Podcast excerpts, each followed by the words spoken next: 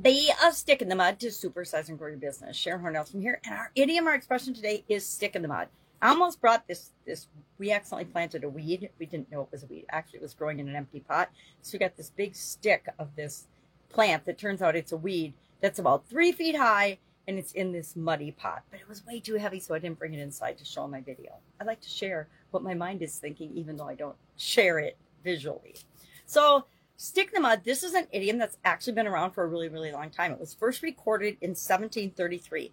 In 1732 and 1733, two criminals in different parts of England that had the nickname Stick in the Mud were convicted of a crime. One was, I don't remember, but the other stealing, and another one was stealing. But two gentlemen, one who was named Stick in the Mud, were sentenced to death because they stole some priceless thing from some guy. I can't remember what it was. But so early on, stick in the mud had something to do with criminal behavior, criminal activity, or a propensity toward being a criminal, which we definitely don't want to do in our business, right? To supersize grow our business. But that transitioned to more of today's meaning, and that was probably recorded in about this, I don't know, 18th, 19th century, 19th century or 20th century, where it became stuck in your ways, stodgy, boring, uh, fuddy duddy. Fuddy duddy's my favorite. Uh, and it meant that you were resistant to change. By the 19th century, the 20th century, it became, you know, hey, a stick in the mud is somebody that's stuck in their ways, will say things like, that's not my job, or this is how we've always done it, which are two of my most dreaded, hated phrases uh, consulting and working with businesses, because I know that my work is cut out for me because the culture is well ingrained and entrenched in doing things the way that they've always done them.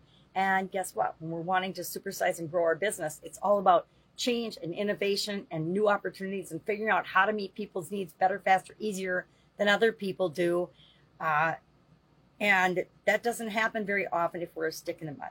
I hate to admit it, but I've been called a stick in the mud, especially by my children, more than once in my life, usually about weekly with my daughter. She tells me, Mom, come on, be adventurous, come for us, do this with us and the kids. It'll be fun. I'm like, yeah, okay, it'll be fun. And then my creaky old knees say, maybe not so fun. But when do we want to dig in, plant ourselves, and in what areas we want to dig in and plant ourselves to grow and build and supersize our business? And what other areas do we want to be more open and flowing and flexible uh, to go with the flow of what's happening around us in the environment and in the world?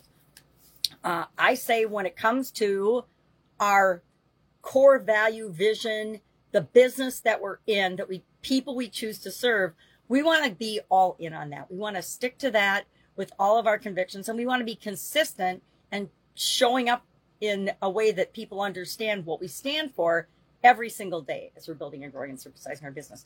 Will it tweak and change a little bit how we do that over time?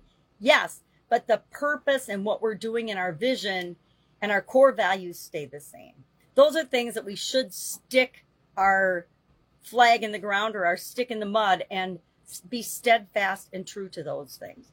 Other things, we want to go with the flow. So when do we go with the flow? When do we stick in the mud? When do we go all in? What do we go all in for?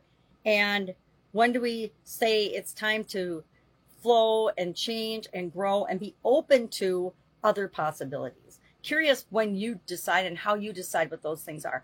I like to always these days, the older I get, be open to possibilities and open to what could happen and what we could do to serve people better.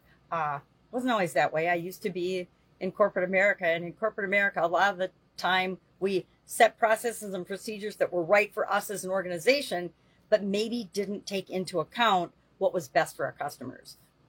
Um, what was best for the vast majority of our customers, because we had the philosophy that if our company was growing and profitable, we could serve more people. Uh, not necessarily serve more people better. I guess that was probably the underlying current, but it didn't always show up that way.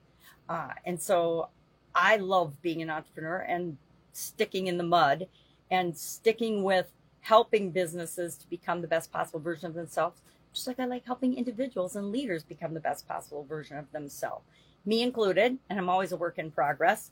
Uh, but I'm curious how you've experienced this particular idiom. Uh, is your business growing and flowing and improving all the time, or is it stodgy and stuck in our ways? Do you have people in your organization and your culture that say, that's not my job. This is how we've always done it. Therefore, my answer is no. Do you have yes people or no people? We don't want a bunch of yes people that just tell us what we want to hear, but we want people that are open to possibilities of changing and growth, not always saying no because they don't want to change, they don't want to grow, they don't want to do it. All right, that's our idiom for today. Curious about your experience with it. Like I said, I've been called a stick in the mud, and I'm okay with that because as entrepreneurs and business owners, I think we get to make choices. There's there's this big discussion about sacrificing in business, and I am of the mind, and I've consciously chosen to be of the mind. If I make a choice or choose something, I'm not sacrificing all the other choices or all the things I didn't do. You know, there's this feel sorry for me because I'm giving up everything to build my business mentality.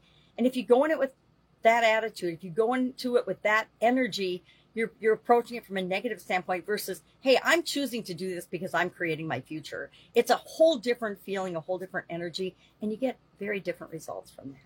All right, have an awesome day. I'll of course be with you tomorrow with another interesting idiom. This one was interesting to me. What does it mean? Where does it come from? And how can you maybe take it? And most people would say being called a stick in the mud is negative.